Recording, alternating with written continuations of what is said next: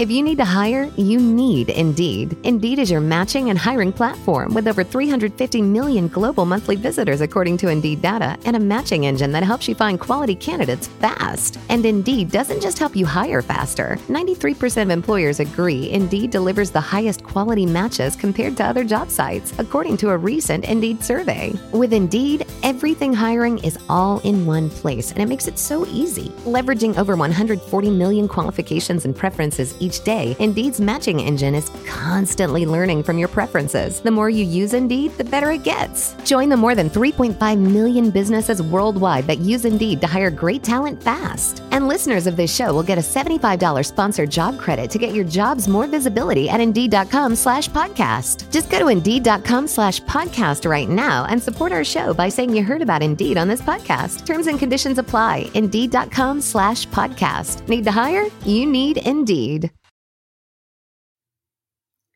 Hi, and welcome to Moms Talk Autism podcast. Today, we are going to be talking about yet another tool that we could place in your tool belt to actually work as, well, let's just say, like a foundational document uh, for you and your advocacy uh, for your child or children um, on this journey. So, we're all going to share experiences about that, and then we're going to give you, walk you through how to use the tool itself.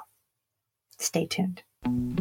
When you become a mom, you never imagine your child getting an autism diagnosis. It feels like your dreams have shattered, like a framed photograph falling off your mantle, exploding into a thousand pieces. But instead of trying to glue those pieces back together, this community of moms is here to help you build a new dream, a better one. So join in the conversation as us moms talk autism.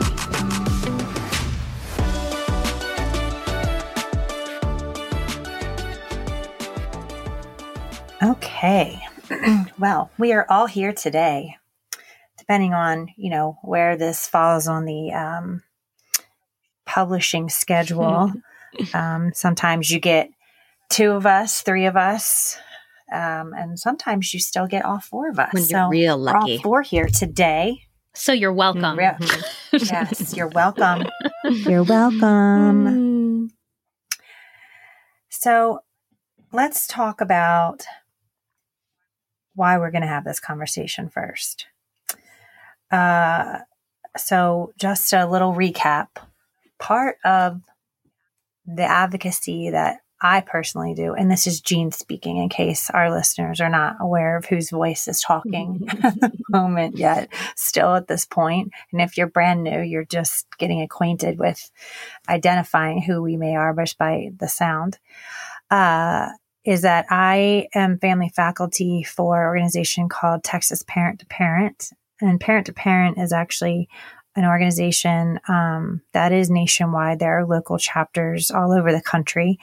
Um, you can look to to find one that is local to you um, in your state. Um, some have been around longer than others. So again, there's you know the main tent, the national organization, and then the um, additional chapters.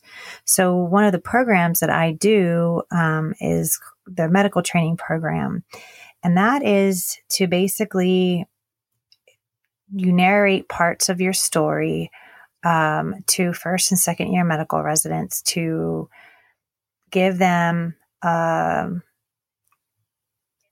insight to the nuances to your life, a different uh, lens into your world because uh, most of the time, and then once they start going into practice, you know, it's a revolving door.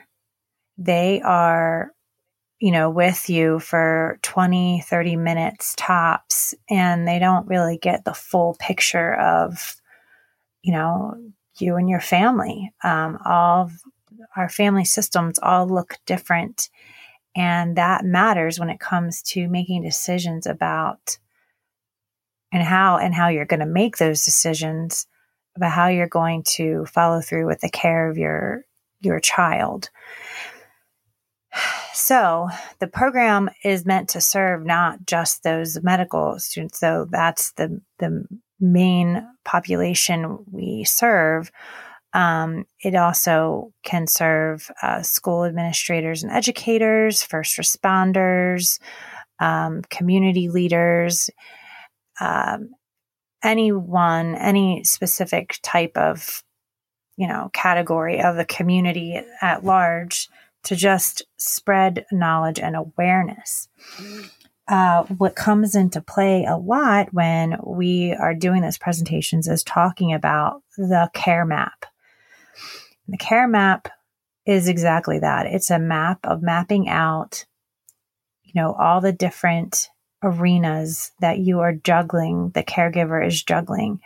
You know, many times when you're just, you know, in school, uh, they're only seeing, there's kind of people get into a vacuum and a certain lens and only see it from, you know, a two dimensional perspective. It's not really, they're not really getting the full picture. And they aren't thinking about necessarily asking those questions. So,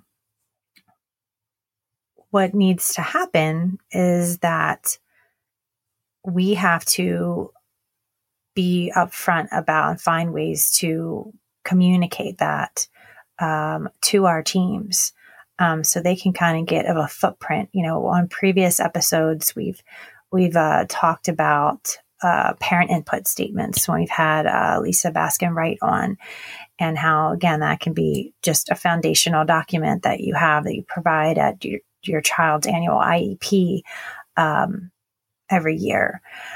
And then, you know, doing an about me page um, about your child. And that tells them about some nuances about your child directly.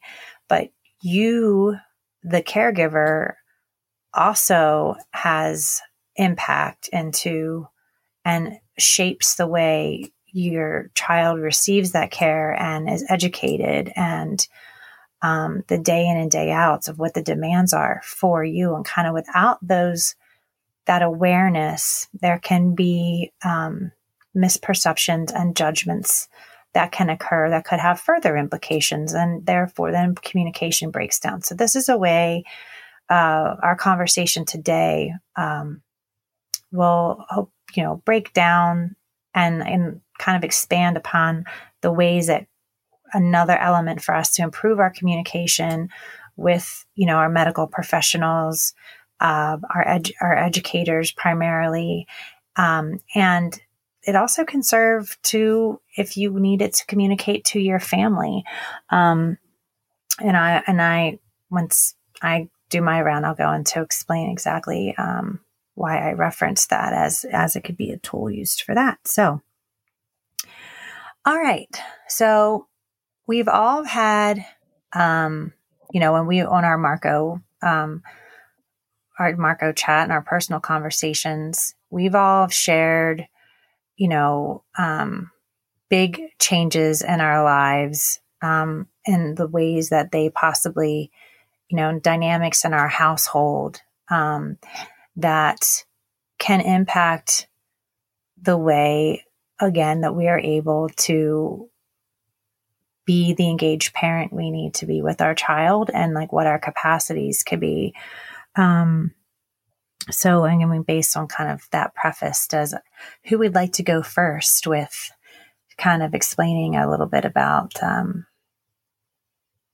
your experience with that? I will.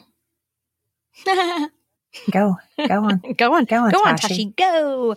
Um, go, Tashi, go. You know, obviously, Shannon and I have a similar, um, similar situation with just being first responders wives um, and and we have talked about that in an episode in in you know more extensive um, conversation um, but but that alone is um, a beast of its own. Um, you know it's it's uh, a little bit more similar to maybe what um, you know being a single parent would be like. I mean obviously we have the the the backing and the support of our of our spouse. So it's not the same but but there is a lot of time where we are we are steering the ship 24 7 um and and that that's a lot you know that is a lot and and there's the um unreliability i guess of of our spouses, you know, like it, it could be a day that they are not on shift, but then they are on shift, you know, and it and it changes in a second like that. So um, we have to be fully prepared to um, be able to go on with our day without them, you know, and uh, and and have the uh, ability to just shift quickly in a different direction. Um, and has that has that impacted you know, decision making for the type of either therapy or activities or or just how you're able to to run the schedule? Like how does yeah that, i mean ab- absolutely. how does that you know, impact you? currently jack is not in any therapies outside of of school. Um, so it is a lot easier i would say now. Um, but you know when when we first got jack's diagnosis and jack was in the preschool program at, at the in the school district and then he was doing all of these extra um, therapies you know that at that point was when i started working from home. Um, and so, yes, t- it's not to say that Tyler wasn't there, but absolutely, you know, I had to be able just to take charge. I was the one that was you know, constantly taking Jack to therapies. I was eh, not, and not just that, but Sloan, you know, obviously is, is younger than Jack. And, and so she was being toted around with me everywhere, you know, so her and I spent a lot of time in the car at, at places, you know, so it didn't, it didn't even just directly affect, you know, me. It was, it, it put you know that onto Sloan's plate as well, and and having a, a different life than probably most, um, you know, typical kids have. And what and what did and what did community life look like for you? What was the community that you had around you? Yeah, for support. You know, time? I mean, we we have Tyler and I have always had an awesome community uh, in in the sense of our own our, our specifically our family, um, but but then also our our fire family and um, and then other just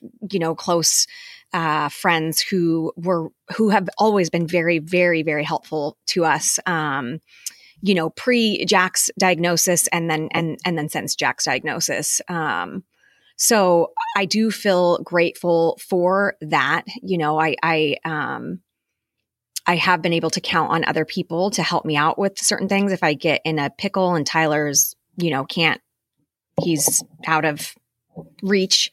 Um out of reach. Yeah, out of pocket, like Jean likes to say. um, so I am grateful for that, but I know that that is not a lot of people's experience, right? A lot of people who are um, who are either a single parents or b you know so doing a lot more of the solo parenting that they don't have that that they don't maybe don't necessarily have the friends and family around they don't have that community to help them that the that it is all on them um so I am grateful for that. But at at the end of the day, you know, I am the mom, Tyler is the dad, and and we can't we can't necessarily count on other people. So it's having to, for us to figure out this life and and how we're going to to do it, you know. Um and you're yeah, essentially that made you, you know, carrying majority of the load. Yeah. Um for when times and like if you can think to a time of like um, kind of just bad timing of something kind of being um, impositioned on you or being a demand that is needed for Jack. And, you know, but you weren't, you were feeling compounded, like more st- stress, stretched thin, you know, um, were you able to express that to either that medical mm-hmm. professional or that mm-hmm. educator mm-hmm. or family member or whomever it was that it was yeah um, you know i would say medically speaking we have always had a very close relationship with you know um, with Jack's pediatrician because he's our friend. Um, but then on top of that, you know, when we started doing these therapies, we were you know, we also built a very close relationship with all of Jack's therapists. So it, and, and, it, and it was very much known like this is the struggle that we live in. Tyler is a firefighter and it's, you know, um, it's a consistent schedule that's not consistent. is basically what it is. Um, it's consistent, consistently it's inconsistent. Consistently inconsistent. Is that is like, can that be Shannon and I's tagline for the? um, you know, so it's great for your OCD. Yeah. Oh, it's great for your OCD, you. right? um so so you know we have always had that support and we've and we and tyler and i have always been very open with that of of you know letting them know um you know that that that that is our home life situation um, so that if anything does come up like we have to cancel last minute or you know um, that we're not that it's not because of them it's you know a situation like Tyler's on shift. It's the nature of your life. I get sick and there's nobody that can, you know, take Jack to his therapy or or whatever. Um, but then also, you know, on the educational front as well, because um, Tyler and I from the beginning have made it just very important to be fully engaged in this um, and and you know maybe a little bit more those parents who are over the top with um, you know communication and wanting to know and and not just doing the you know the annual IEP we we go in quarterly and meet with the team and in, in constant communication um, and again you know especially now that Jack is in his third year of of elementary school um, the principal knows us really well. You know, for the most part, his, Jack's team has changed every year, but they, but they all know us. You know, and and um, and then also just you know now that Sloan is in in elementary as well, and kind of you know they they lean on her a lot as well to when Jack is maybe um so that having all that made a huge difference in your ability to be able to support your oh, child. Oh, yes, absolutely. feel yeah, yeah, yeah, I mean, um, you know, I, I probably probably the person that it wears on the most and this is not woe was me because i am not like i am grateful to be home i am grateful to you know that my husband has the career and the and the capability to work overtime that he can sustain our you know financial situation but um yeah, the the load is is my responsibility, um, and it does become wearing. Right? Does it just like Shannon? Can I? Can I? Like, here's the best example. What's the movie with the guy that goes out hiking and he falls between the rocks and he gets his arm stuck? Oh my god! It's like 127 hours okay. or something. This like is going that. to yeah, be brutal, but if any of you have seen that movie, when he has to choose to cut his arm off. wow, we're going yes. we're going deep. We're, this we're going very dramatic. But you know, okay. it's like it's like that that just that wearing on the nerves. That's just like you know, just like that zinging. You know, you you get to a point where you it's so much, but you're so numb, and you just you're just going through the motions. You know, you're just in survival mode. Um, I don't know. That's that's. Yeah. I think so. So, and I will, and you know, I hope you don't mind if I do this because I'm not, you know, I'm medicated and you're medicated. Fully I medicated. That that helps absolutely.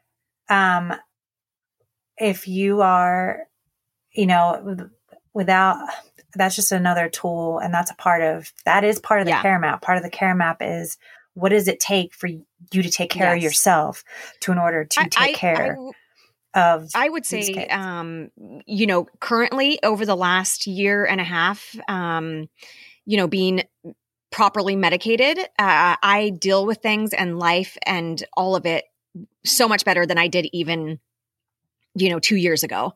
Um and I'm not telling everybody you need to run out and, and get yourself a prescription, but um, it, it was definitely stepping into that to that awareness of like this is hard and this isn't going to necessarily get easier it's going to ebb and flow in in the seasons of of, of easy and hard but um I, I need to i need to take control of the situation. I need to, and I need to be self aware of how I can better care for myself that I, so that I can do this, so that I can drive this, sh- you know, ship or steer the ship and, and, um, not end up in, you know, the loony bin.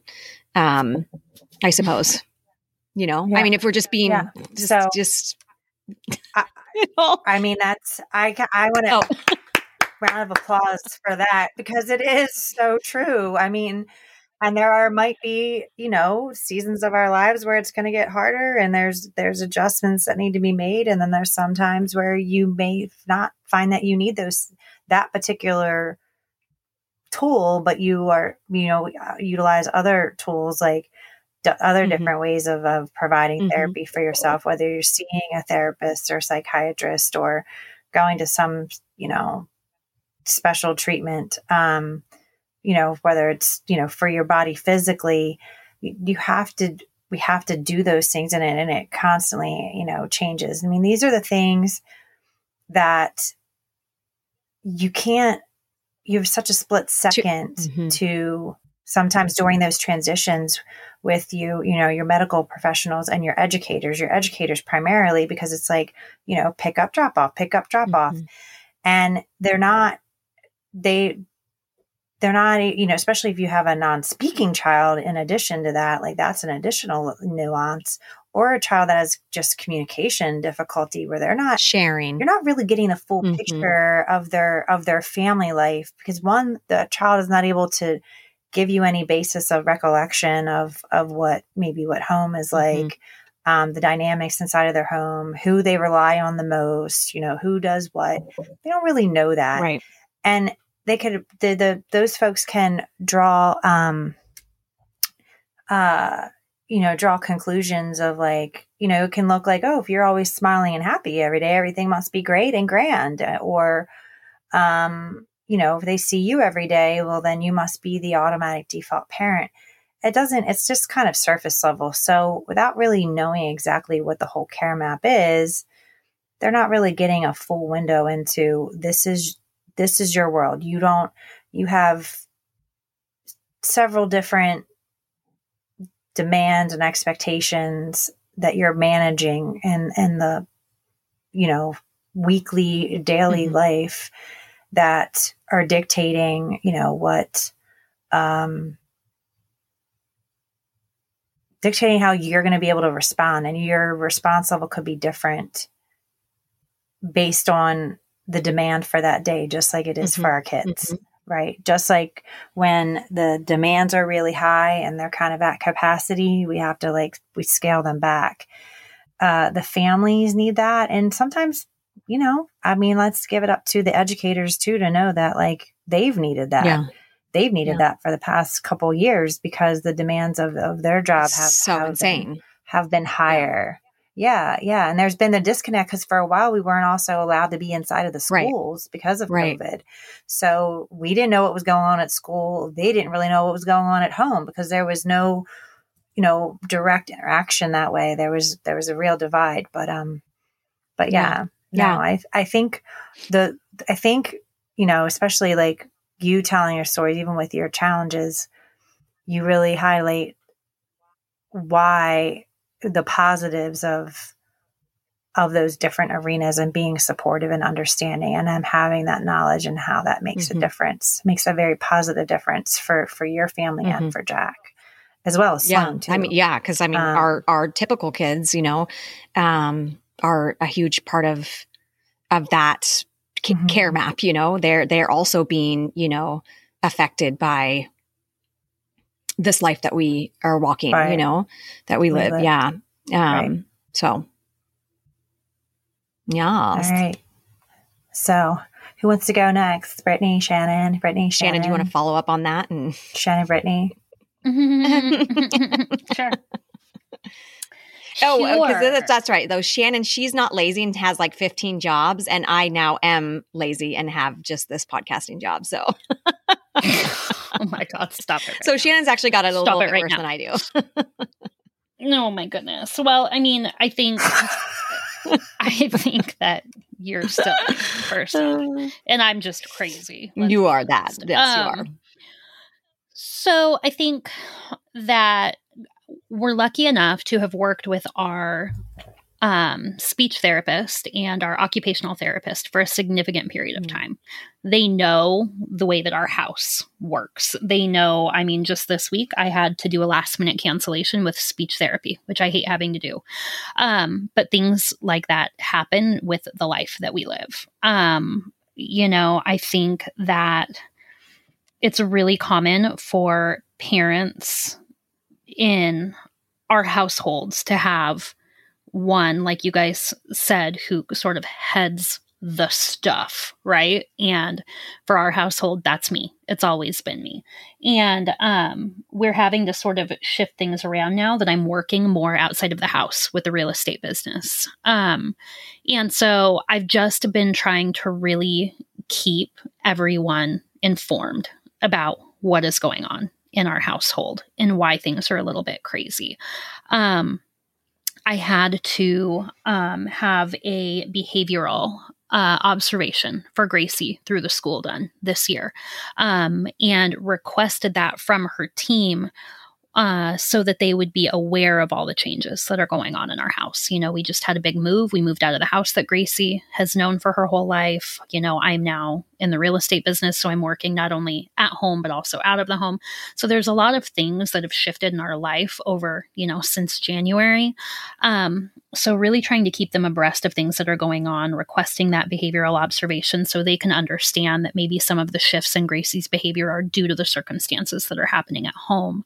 Um, there's just been a lot of that, you know, going on. And I have also had to change a lot of things in the way that I deal with the school in the last year. And I do weekly check ins. Um, I do it with Gracie's gen ed teacher. Um, I do it with Gracie's bridge teacher, which is the special needs teacher.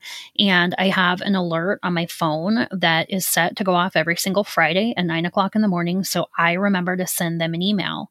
Um, and that is something that I requested from them at the beginning of the year. Um, you know, I told her teachers, I know you have a room full of kids, and I have, well, I have two kids, but I have Gracie. So I don't expect you guys to remember to email me weekly. So I'm going to remember to email you weekly. And then the only thing I ask from you is that you just reply back. And that way you can inform me of what's going on. Because one thing that I struggled a little bit with is I don't know if your kids, um, they probably do get like a report every single day. It comes home like in a folder. It lets you know how their day went, mm-hmm. if they struggled or whatnot. Um, while they are wonderful at filling that out every day, I didn't realize that Gracie was also having frustration moments at school like she was having at home because the notes coming home were not relaying that mm. to me.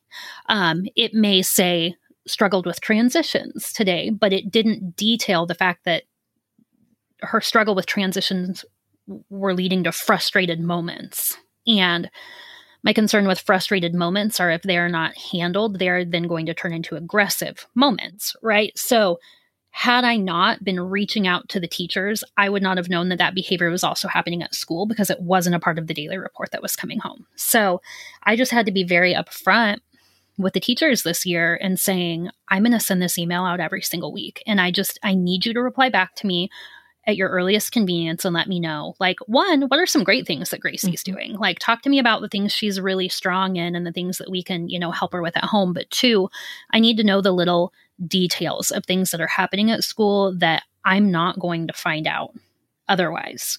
And I did not do that up until this year, and it led to problems in our last school mm-hmm. year. And while the teacher was at fault for not doing their job last year in many ways, which I won't get into because that's a whole other episode. Um, I was also partially at fault because I was trusting that it was being done and I wasn't being proactive mm-hmm. enough. So I think we have to understand that while there are certain things that teachers need to do because it is their job to do them, um, it is not solely their job. It is also our job to make sure that things are being done for our children. Because again, I'm going to go back to that, you know, thing of like, I have Gracie and they have 14 to 28 mm-hmm. kids mm-hmm. in a classroom. Um, and I am Gracie's mother and guardian and protector and advocate. And because of that, like, I need to make sure I'm doing my due diligence and checking in. And, um, the struggle that we had with last year's teacher, while it was incredibly frustrating, I mean, you guys know the the polos with the explicit language and the frustration. Um, I will say that it's benefited me in the way that um, I am much more proactive in the communication and what I expect mm-hmm. um, because that happened. So I think my hope for, you know, parents who are just getting into this is to learn from the mistakes that we kind of talk about so that one, you don't necessarily get into that. Um, but two, you know, that we're just doing the due mm-hmm. diligence, that we're just doing the follow up, that, that, we're, advocating, that we're mm-hmm. asking mm-hmm. the questions, that we're advocating, because we can't expect anyone else to do that for our right. kids. We're lucky enough right now. We have an amazing team that does an amazing job, but that's not always the case. Um, and everybody on this call can attest to that. Like, we all haven't always had, excuse me, like a wonderful mm-hmm. team. So, um, and then I think, you know, when it goes back to what Tosh is saying, like I have just learned that I have to be flexible and mm-hmm. fluid. I don't have a mm-hmm. choice mm-hmm. because if I get set and stuck in routines and that sort of thing, I will drive myself insane. Um, Jay, even though he's not in law enforcement anymore, he's still a first responder and he has a rotating schedule. So his schedule is set, but he works different days every mm-hmm. week, you know, which is much like a firefighter schedule. So, um, you know, I just have to be ready and willing to pony up. Yeah, pony so up. How do you do you how? do you feel a greater, heavier impact on you now having having do you feel like you're distributing more energy out now having to take some of these extra sh- extra steps or is it or is it giving you relief and alleviating? Um, what, what, do you think? It is giving me relief and alleviating because the thing is, because I am doing those active check ins, which mm-hmm. let's be honest, um, we all have our phones in front of us. Mm-hmm. I'd say, you know, 20 hours out of the day. And there's literally no reason I can't take 30 seconds and voice text and email to a teacher, mm-hmm. right? Um, and because I'm doing those things, I'm getting responses back that I wasn't getting last year, which is helpful. And then it's allowing me not to wonder. Like the wondering how school is going is stressful. Like you're dropping them off every day and you're hoping things are going well and you're hoping that somebody will tell you if they're not. And the wondering is stressful. Whereas even just a weekly check in, you know, can be just mm-hmm. a huge stress reliever. So, yes, it's one more thing to add to my plate, but not only is it helping the teacher because I'm doing the check in and she doesn't have to remember, um, it's helping me. It's easing my worries because I'm a worrier. So, mm-hmm. Mm-hmm. yeah. Mm-hmm. Worrying party of 4 mm-hmm. over here. Mm-hmm. Everybody on this call. everybody on this call and everybody out there. Um, yeah. So I would say too, like some of the conversations I've had with some of our listeners, because um, I've had the opportunity to have individual calls or meetups, um, they've expressed that because of that story that you've shared um, before, that that opened their eyes to being like, oh, I have to advocate. I have mm-hmm. to do this. There's there is sometimes there's not just the um, just be uh, depending on how you were raised in terms of like your family, but cultural breakdowns of just expectations of of what parenting is and and what school is and kind of staying in your lane. They don't really know necessarily how to occupy all those lanes. Um, they don't know that they have to take those extra steps. So I think that that I appreciated you sharing exactly like how that's that's felt for you because one of the things that explains about um, which if you actually physically do a care map, it what it does is it identifies gaps in your child's care. So now with this, you know, additional step that you're taking as a part of like your weekly routine, you are now identifying gaps and able to look for remedies that you wouldn't have else been able to like uh, likewise. So mm-hmm. I think that's pretty awesome. Mm-hmm. So, um, yeah. Brittany, what about you? Yeah. Um, What's life like you? I uh I I guess I I I start off with like a piggyback on kind of what Shannon was saying saying that knowledge is power, right? Mhm. Knowledge is power for you and it gives you the ability to make appropriate decisions for your child. They are not old enough they and they are not capable enough to make those decisions for themselves right now. Maybe they never will be, um, but right now, if if you have a young child, typical or not, you you need to make decisions for them to some degree. And having more tools in your belt, having more knowledge and a bigger picture about what's going on when your child is away from you is a powerful tool in order for you to um, to make appropriate decisions.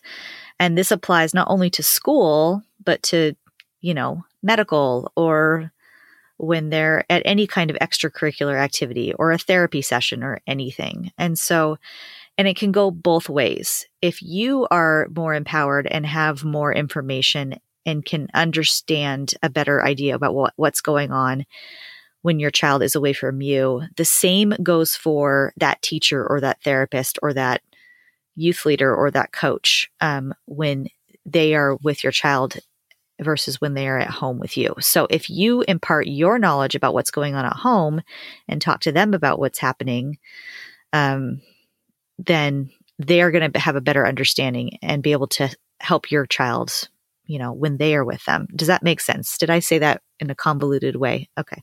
Hopefully. Yeah. Basically, everyone just needs to communicate. okay. a lot Right.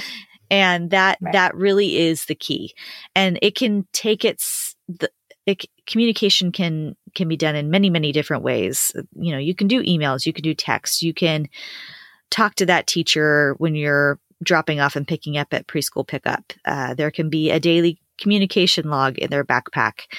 It can be um, you know cornering that coach at the uh, at the meet or the game after and being like hey can we chat for a minute? You know it can be scheduling a formal iep meeting. It can be all sorts of different things.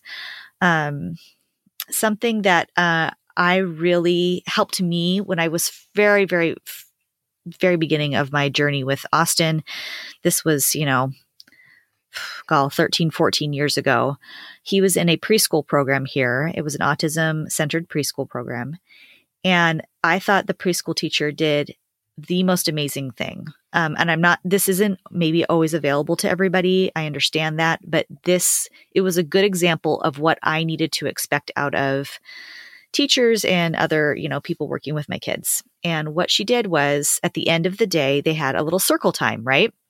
At the last, I don't know, 10 minutes of class. And she'd have all the kids sit in a circle and they do story time and they do singing and, you know, your typical circle, like end of the day routine things. But what wait, she, did your kids sit in the circle? I need to know. well, they had aides and they're like two. You know, these are like two and three year olds. So I'm not saying it was perfect, but there was lots of extra hands. It's like a There- sem- semicircle, yeah, yeah. You know, it's a fluid. The, the circle moves an amoeba. in and out and amoeba exactly yeah but for the most part they had little chairs and they did really really well and there were extra hands to help if anyone was having a hard day but um they would they would do this and i will say also this is a this is a special needs preschool so there were not very many it wasn't like there were 30 kids in this class um but what she had set up with her room is she had an adjacent little it was almost like it was like a broom closet or something. I don't know what it was. But she had installed a two way mirror in that closet. And you could access that closet.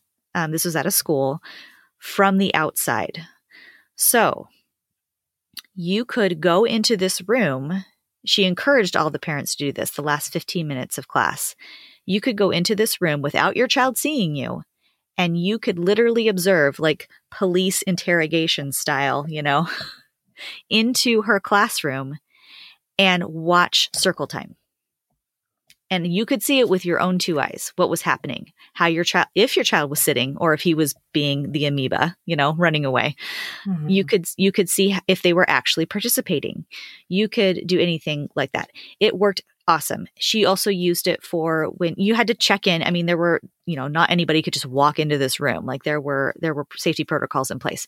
But she would also do that with like therapists or like a behaviorist who needed to observe a child. But um were maybe wondering if they would be affected by having an extra person in the room, they could use that space in order to observe without the child um, reacting to that extra person. You get more of like, you know, this is my child. Raw data.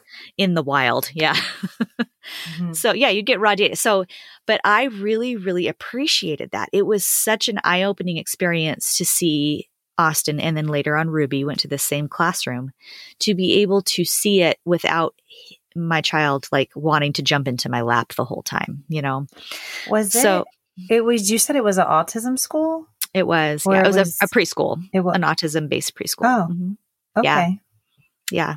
I believe they did have other disabilities, but autism was the primary one that was at this at this particular preschool. So was, lab laboratory schools, um, preschool laboratory schools, like the one McKenna attended, that's mm-hmm. customary. Mm-hmm. And it's actually kind of like part of NAEYC standards um, for observation techniques. Yeah.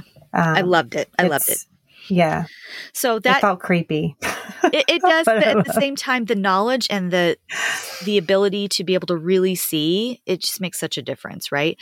Um, if mm-hmm. if you get the proper permissions and all your you know T's are crossed and everything, there are certain situations where um, a teacher can v- even video your child for you and send you a video if you can't get in the classroom. I we have the problem of for me being able to see things firsthand, um, it really affects Austin to have me in the space, like physically in the space. So I re- I need to I need to be creative about it. So anyway, it's just I know that's not always available. I cer- I can't do that now in the classrooms that my kids have. It just doesn't work logistically. But find something like that if you can. Um, you know, find find ways to communicate, find ways to observe, find ways to um, to understand get a bigger bigger picture about you know what what's happening in your kids class. Sometimes you can volunteer to be in kids classes even if it's just for like a holiday party or something. You can gain a lot of knowledge from seeing your kid in in the classroom that way. And you can you get a chance to talk to the teacher kind of one on one a little bit and and bring things up that maybe you wouldn't notice other ways so and the other thing i've i've really learned from these experiences so far is if you are having trouble with a teacher or a therapist um, for any reason, even if it's just communication or whatever, um, you're not seeing eye to eye, there's other educators that you can talk to about that. It doesn't have to be that just that one person. Um, we've had we had a significant issue with one of Austin's special ed teachers years ago, and um, it ended up being a lot of myself and the principal talking. And we were able to, I know that's kind of how Shannon worked through some of her stuff last year with her teacher as well. She talked to the principal. You can find somebody on that team who is going to be an advocate or listen or or help you maybe get a better picture about what's going on and then you're going to be able to problem solve better, right? You have to keep trying. If you bump heads with one person, because everybody's different and we don't know the whole picture for them too you know that's not the end you don't just have to deal with it you can you can keep trying and, and work around it in different ways and i was we were able to resolve a lot of things um, between that principal and the school psychologist um, we got austin into a better program with a, a, a, quite frankly just a better teacher that that was just better suited for his needs mm-hmm. at that time and um and i don't know if that would have happened if i had just stuck with the teacher only. You know what I mean? Mm-hmm. So just keep that in mind. I don't know. Um, yeah. So I have other questions I want to ask you, but to yes. build on what you just said, but to build on what you just said was, is the chain of command. Right. So you're, you, you can escalate the chain of command and you want things to be held or handled at the lowest level possible because nobody really wants to have to actually formally file a grievance or get no. into that level of contention. You are trying to solve it and you want that. And, you know, and hope that's the team's goal as well. Um, and that also can be a way to actually reinforce uh, trust and, and faith um, in the campus that your that your child child is on. Um, but it is really important to know, yeah, you're not you're not just fixed to that um, one mm-hmm. teacher. You can go outside of that, and if you don't know where to go, ask someone, and yeah. obviously an assistant principal or um, even the aide or um, or the principal itself. But you also have you can go on your district website and find who the department heads mm-hmm. are, um, so they can give you um, some direction on who it is you're supposed to be contacting or or student affairs. Mm-hmm. I've, um, I've, actually specifically the, done that. I, I didn't know where to go or what to do for a particular problem at one point. I literally went to my mm-hmm. district district's website. Mm-hmm. I found the appropriate district representative who was over that school or that age group of my child. I emailed that person and I called them. They called me back and they were able to give me the contact information to talk to the appropriate person. Mm-hmm. I just didn't know where to go. Mm-hmm. So you can mm-hmm. totally do that. I've done it more than once actually. Yeah. Mm-hmm. Mm-hmm. Same, same. Me too. So my other questions for you, Brittany, because you've been on this journey you know, a little longer than us. Um, yes, you guys keep you've saying had that. dynamics. You have four kids, and and juggling and managing all four kids is part of your care map, and they're each individual ones with the ones that have complex needs, um, which is two of the four. You have you you had four in your house and now you have three because Scott went off to college and then before Scott went off to college you know before Scott could even drive like that was so basically it's kind of like there's this evolution and you already are going through kind of a recalibration of how you're you're juggling the care map now mm-hmm. um, for the weekly and daily basis because you've lost a driver not to make you cry I don't want to make you cry. I'm more just like mad. I lost my driver. Yes.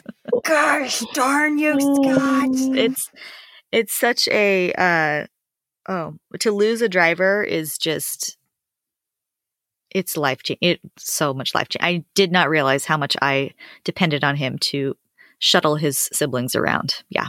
Yeah, it's a big change. Yeah. I mean, because now you have to re strategize and redistribute not, that strategy. I, and I'm not going to lie, I'm going to be real with you guys. It's not going well.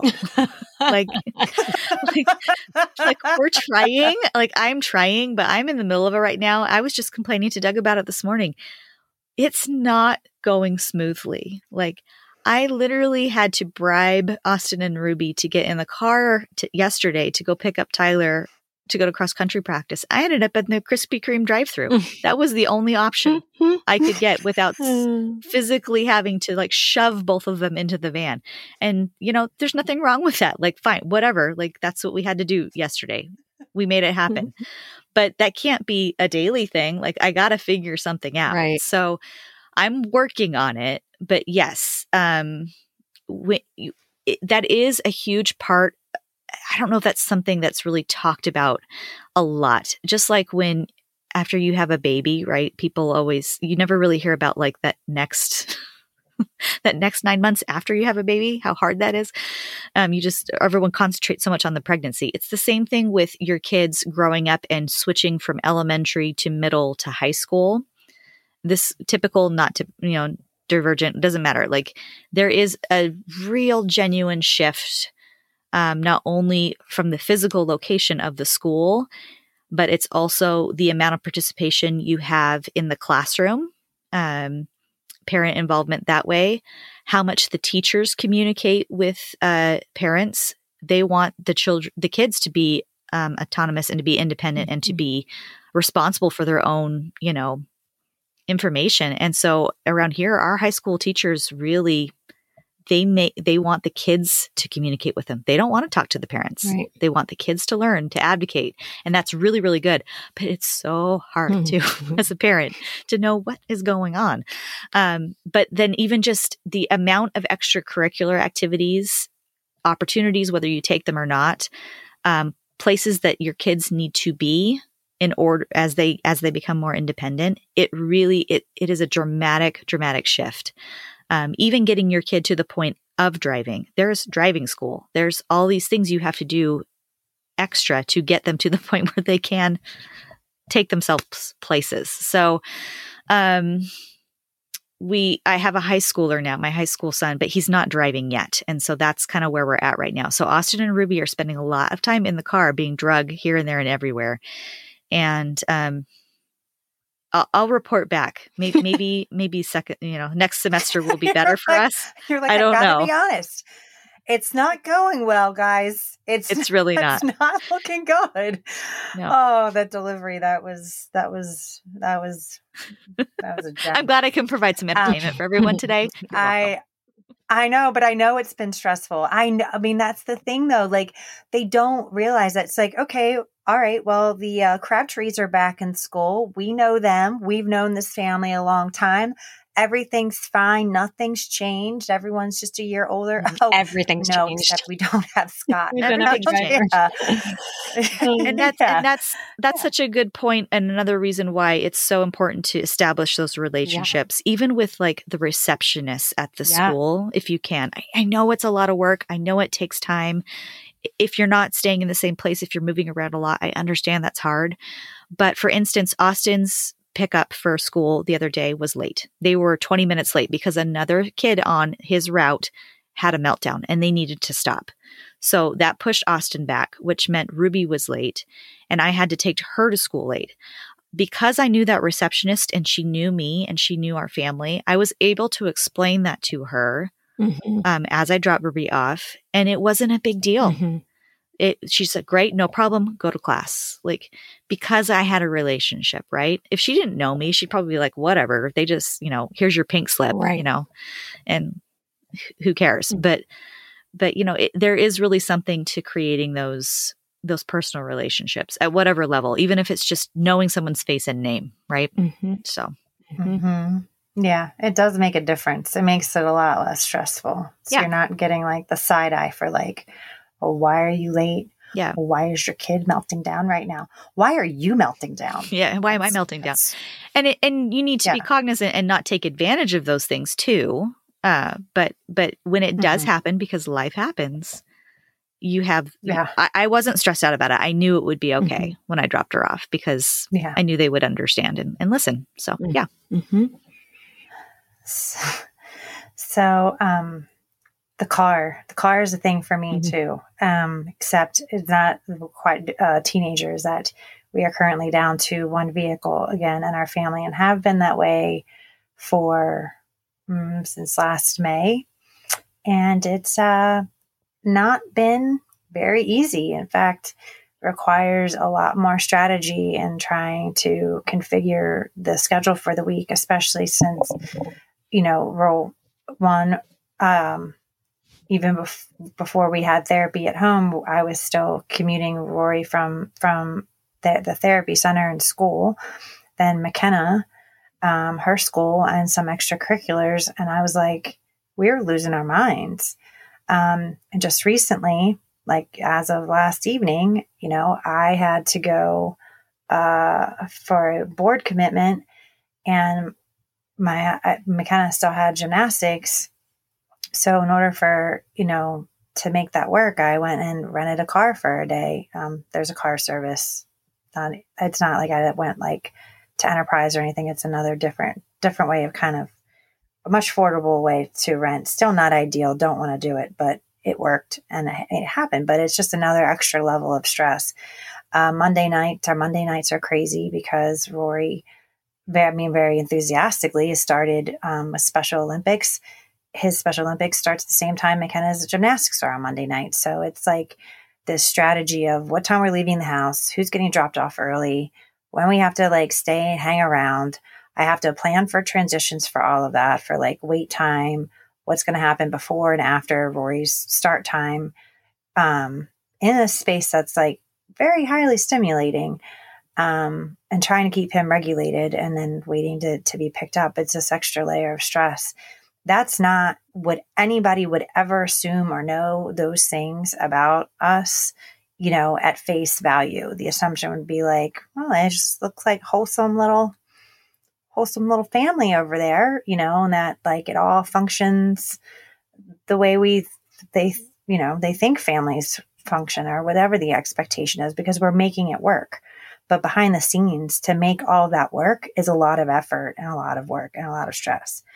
Um, so when um, when Rory first started going to school um, after diagnosis, I'll say after diagnosis because he was in like a pre-K before di- before diagnosis, and that all that time was such a blur because I still had like McKenna was still a baby and being breastfed, and we had just moved, and there's a lot of new and a lot of stuff going on. But after that initial diagnosis and him starting in this specialized school for kids with communication disorders, there just seemed to be limitations on how much communication they wanted from us. Um, and in their in that case, it's that it was more about like things being their way and not totally receptive to what worked for us and our family. And this was like a private school. So you would think, well, we're paying our way here. We should have some say. But um, unfortunately, with private schools, it's not the way that it works.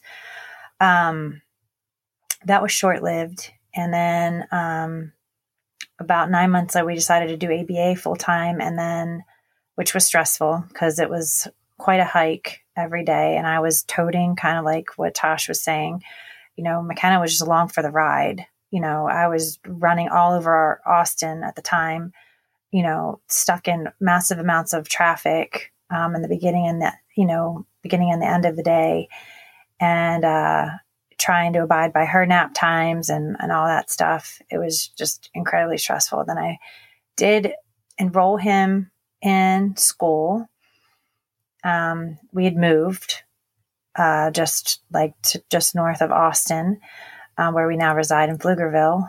And um, the teacher had her hands full. I mean, the teacher, these, um, what we call here is like PPCD, which is basically if your child is eligible for services, that's the pre K that they're able, that's the eligibility placement um, for like early intervention. And I didn't realize that she was also the caseworker. There wasn't a separate caseworker assigned to Rory. And so half her class had IEPs, and I had no idea. And so communication just was really limited. Not only was she not necessarily asking questions, I didn't really know what questions I should be asking. Um, and I, it was me just kind of giving it a, a, a whirl around of, of, and just blind trust of, um, well, these things seem to be, he seems to be kind of acquiescing while like we eventually, eventually got him in the door and was his less distressed and he really seemed to like his teacher. He had really paired off well with her. Um, but there was so much that I didn't know. There was so much that I didn't know. And what we were having trouble with at that time in the morning was that he didn't want to get out of the car. One, he didn't want to get into the car. He didn't even want to get dressed. And so we were having a hard, like it was hard to be on time because of that. And then I'm walking him down the hall and I'm dropping him off and I'm getting like the hairy eyeball from the teacher, be like, oh, you know, now you're interrupting the class because Rory didn't come in on time. Well, I kind of can't help it. I don't know how much earlier. I, it's almost like this tricky thing. I know it's still this way with Rory. If I get him dressed and ready too early, then he is not cooperative on wanting to leave on time. And there are behaviors that are happening. It's like, it's this, um, real it's like this window of time. It's like this magical moment of just how you need to transition him from getting dressed and getting out the door. Like we have to do him last. We have to get McKenna done first and then we have to do him last because if not it just doesn't it just doesn't work. It causes some sort of some sort of problem. And so those are things that little nuances that are not expected because now when you see him, he goes to school, he seems like he's transitioning fine, like like not like no problem. Like nope you wouldn't even know if i now i have really great communication with the team and i'm like oh we didn't sleep well last night because we all know that Rory's had serious sleep issues. But those were conversations that just were not happening that weren't even able to really happen previously with any of the teams that we had. There just wasn't i don't know that couldn't carve out the time connection or communication. It's just different and i can't explain it. I think it comes with experience. It comes with, even if I'd sent emails, I wouldn't get responses to some of those emails. It was like, it was like sending communications into a void. And I know there's a lot of families out there, or some of our listeners that, that do feel that they have that, those challenges.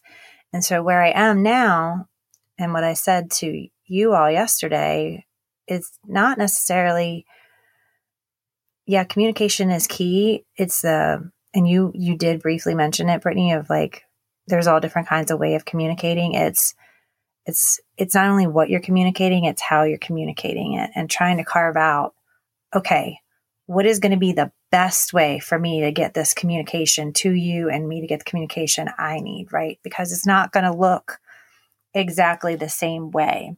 Um, but when I first started um, when I went to my first conference with Texas Parent to Parent, and um, and then when I also got into the medical trainings and I was being trained by the other parents that had been doing it before me, they showed me pictures or images of care maps that had been done. And if you Google them, you can see a bunch of different images online for what they look like. Um, they kind of look like they can look kind of like Venn diagrams or like word mapping. Um, but it was really profound to even see it. I think when I first saw it, I kind of cried because I didn't realize I was already doing all these things, but I hadn't like put it down and like I didn't I didn't physically comprehend and digest all of the extra little things that I was doing. And this was also during the time of like that initial, those first year or two of diagnosis and we were being you know my kids were you know that that two under five thing you know where family was like oh it's just hard right now because you got two under five you're just into trenches. And i'm like no i'm not in the trenches. Our life is harder. And so because in order to like build up the support around us i found myself trying to pull at straws at like trying to paint this picture i'm like our life is different and this is why, and trying to illustrate that. And I could not figure out how I was ever going to get that. And, and you could possibly never, it could even with doing a care map, it could possibly not even ever translate to those individuals that you want them to, to understand. But for your your teams, like your education teams and your medical teams, um, and uh, it will be they'll appreciate it because it's a it's a simple way of putting on paper and it, they're all not going to be accurate right? And and and like we've pointed out all of our lives have kind of changed and they can be consistently inconsistent. Um so you know the demands in some of those domains can be more intense at times. Um and there's no way that anyone's going to know that if it's not communicated that these other domains even exist because they don't even know. I mean, I can't tell you how many times there, you know, I was in an IEP meeting and they're like, oh, we didn't know Rory did equine therapy. And I'm like, I've put this literally on every form I've ever filled out, right? And then you're just, and now you're triggered and gaslit because you're like, what did you not read what I sent in, you know? But you you were communicating these things you were sending these things but if for some reason they were not getting it they weren't getting the full scope of of what it is you're you are juggling. And um, we've also discussed you know the, especially within the four of us and our roles in the family is that we're all the main caretakers of our kids. And to varying degrees some of us have more spousal support than than others, but for the most part, most part, we're carrying the majority of that load, and it is really really heavy. Um, and when when things get increased, like for instance, you can create a category for like holidays, you know, I mean, Brittany, you're about to walk into it. Your business also revolves. You do a lot of business around around this this time of year. Mm-hmm. We all know with school. I mean, I I said it last year. This year, I'm kind of like, I think I'm apathetic to it. It's really weird. I'm I'm I'm in a weird space with it. But last year, I remember going. I remember us having the conversation of like, man, I really despise the last quarter of the year. Like I love it, but I also despise it because it's so much more stressful because there's so many other things that are added to our plate that we're juggling in the in the schedule. Um but let me give everyone just kind of a basic you know, definitely Google Care Map, right? Definitely Google it so you can get an idea of of what they look like and create one. They there was even recommendations for like especially if your child is able enough you know, to have your child involved in doing the care care map. So they also kind of see what it is that entails. It's because it teaches them self advocacy skills. Um, we could probably a lot of multiple. We could benefits. probably put a um a link in the show notes too for yeah, a care map. We can definitely do that. Yeah. yeah. yeah, we can. So, so some of these, obviously, some of these things seem totally obvious, but in case they don't, you know, having a bubble for medical and health, home care, community, uh, support, school and education, work, housing, transportation, social services, leisure and, and social things, extracurricular, behavioral and developmental, your therapies, your advocacy, our advocacy, even like think about this. We've now we've we've put this in, you know, us four have put this into our schedule because we're passionate about it. Um, we do also get relief from from doing creating this community that we we have here. Um, uh, spiritual and religious um, demand, and obviously your, your friends and family. So, some of the things, and I pointed it out earlier during our conversation of where how the care map ends up being useful is it identifies gaps in your child's care. It can identify duplication in your child's care. So maybe, you know, you're doing too too much of it and you don't really realize it um, somewhere and you can kind of figure out a way to scale back. And I know Shannon in general, that you're always constantly sizing that up and assessing that. Like you talk that out loud. Like you talk that out loud with us all the time. Even if you don't, even if we don't give you a response, you've kind of solved it, figured it out on your own, um, just by talking it out loud. But like that, that's, that's what it does. Like constantly doing. But if you if you already had a, living document that you've done, then it's sort of like, all right, well, now we just need to move these things around. Maybe we all can help our brains a little better. Um, mm-hmm. I mean, I know I need to do this. Um, you you'll be able to share these with medical professionals, um, so that way they know who's all involved in your child's care. Because a lot of times they give you those like basic questions, and it honestly only touches the surface of it it didn't really give you them the full scope of like what your what your child is is getting. Um, so it's a nice thumbprint. It's kind of the uh, about me for care. I mean, essentially. Um, it helps to evaluate your family's priorities. And Brittany, I know you again, you talk this out loud with us all the time. Like you've had to reevaluate, you know, Ruby's therapies and Austin's therapies based on what is going to be a priority for your family during whatever season is that, that you're in. Um, so that that that's like super duper helpful. Um, it can help maximize community supports and other resources. So now you kind of have this like foundational document and a stranger community member. No, I don't want to say a stranger, but I mean somebody that has influence you know, in your community and you're sharing that with them they're like, "Oh, I see there's some needs that we need to fill here." So this is this is really helpful information. Um and then identified different uh, varying aspects for for our children's care. Um, and then as a bonus, it can help family and friends understand the scope of your child's needs because if they were to, you know, they out they can obviously have only just a very rough idea about what it's like where it's like i can only imagine. But if you actually just are like this one sheet of paper here's the care map for you know what what i'm doing every single day or monthly or yearly or quarterly or whatever what the responsibilities on the plate as the caregiver and for the child and for the family and the demands, um, they can kind of get a better idea of maybe ways they can mentally and emotionally support you. Because I know from some of the moms that I've spoken to, some of the stressors is that they've gotten is that the family will go, Oh, I remember. I know how it is. I totally get it.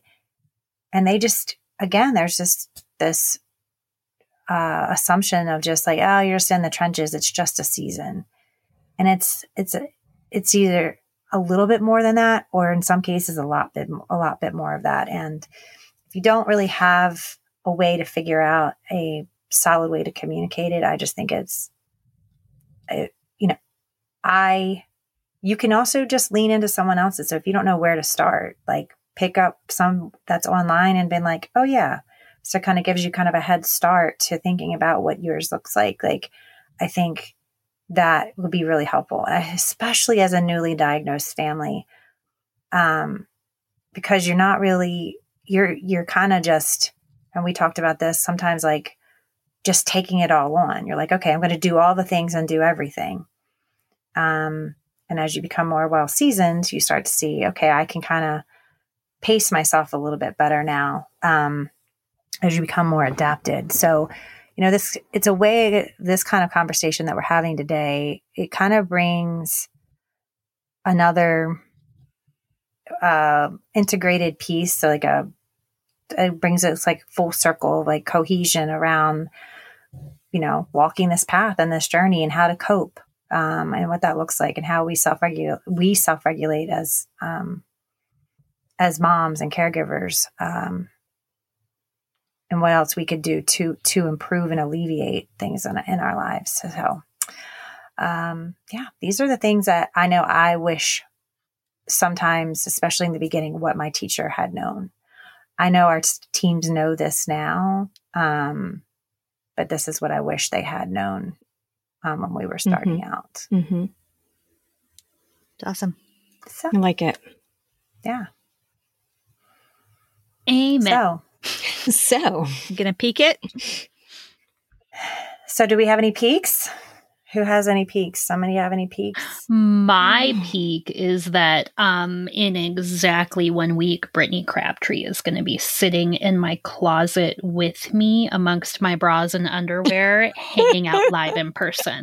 you mean I'm going to be like a t- like I'm just I'm just going to hold Shannon, guys. Oh, I'm just not. I'm gonna like. We're just gonna we're gonna spoon. She likes to. She's, we're gonna I'm spoon. just gonna snuggle mm. her until she's so annoyed with me that. Brittany, are you big spoon or are you little spoon?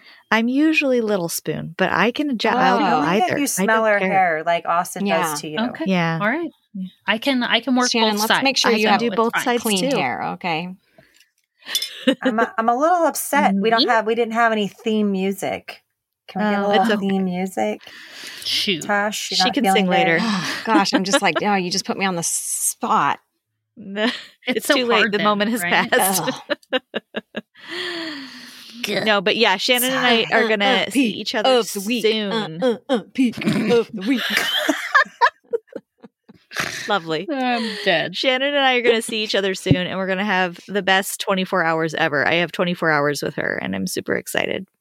Fill it we're up. just gonna we're just gonna stay up all night. I'm shocked that they'll actually talk. I'm pretty sure that they might just sleep. I don't know. Yeah, it's gonna Sleep be the in best each other's night arms. of That's a good game. had at my But house. honestly, if I had a chance to just like be not in my house and go to someone else's, I would just sleep. yeah. Mm-hmm. Mhm. Our Well, we bodies are just very do that. strong sleepers in this house, so Mm. you know Yeah, it'd be a might good happen. house for that. She has a firm bedtime. yeah, I was just say She's that's got a going to be rough for Brittany. Brittany's going to be like, mm. I'm a night owl. I will respect the rules of the Corza households. Yes, But she, you've already broken them, Brittany, because you're getting to my house after. Oh. Yeah. it's true. ma'am. it's all right. I can I let make myself in. exceptions. It's fine. It's fine. Touche. fifty thousand alarms going on. Okay, Mhm. Yeah. Josh, pretty what about you? What about you? What about you? Um, Eh. I don't. You got a free crown. don't. I did. I got a. Yeah. I got a free crown in my mouth. I was yay. No. Um, um Oh, I really like the dentist. I think it's a spa day, but I'm a weirdo. Yeah, no, it's fine, but it's like, yes, my ADHD does not handle it well. It's just like, come on, can we just get this done? Like, stop breaking to go check on other people. Anyways, um, my peak of the week is we just had Jack's um his annual IEP, and it is just we have arrived we have arrived. We are in dun, dun, dun, dun. perfect. What's the word? Um, harmony. harmony. Yes, harmony. Yes, harmony. Unison. Harmony. um, his team is so incredible this year, and and his sped teacher, his his IAP teacher, is just so awesome. And he talk about a communicator, and it's just it's so good it's so good. We are in a very good place right now. We are in a very good school um, year, you know, and I just couldn't be more excited. Couldn't be more excited. That's awesome. I'm so excited. Mm-hmm. Enjoy that. I kind of have I kind of have similar sentiments. So it was awesome for uh, Monday night. Uh, two of Rory's aides and his teacher, his gen ed teacher, came to cheer him on at mm-hmm. bowling. That's and then sweet. two of the aides and one of their kids stayed and played um, in the arcade uh, for the last like half hour, and that was that was that was such a pinch me moment. Like that was extra. That is not anything they have to yeah. do. That is outside of school time. But I can tell you that it made a huge difference for Rory. And there were other kids. Um, that they knew there was another kid from Rory's class that was there. So they were really had, you know, it made a huge difference for, for all of the kids that they've either are still serving or currently, currently serve. And, um, they even said, they said, we didn't know, we didn't know this was a thing. We didn't know we did this in the district. And I was like, yeah.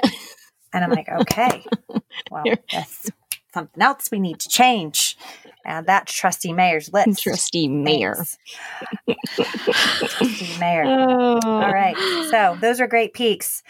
Listeners, uh, I have a special gratitude that I'd like to share with some of you. And I know we haven't done that um, yet, but there's many of you that actually say that you share about our podcast all the time. That when people come to you and they ask, oh, well, where do I find information or you know how do I get how do I find support and help? And they so many of you have directly either in our inboxes or to us directly have shared that you're sharing our podcast. And um, I just wanted to really say well, all of us thank you for for doing that. Yeah. Um, amen. it, it yeah. means a lot. And it and honestly like this is for you. So we're so happy that that you're doing this, um, that you're doing that for other people. If it's made a difference for you, you're hoping that it would make the difference mm-hmm. for others. And um, so yes. thank you. Thank, you. Thank so, you. Thank you. Thank you. Till next time. Till next time. We'll Bye. see you on our next episode. Adios. See you later. Bye.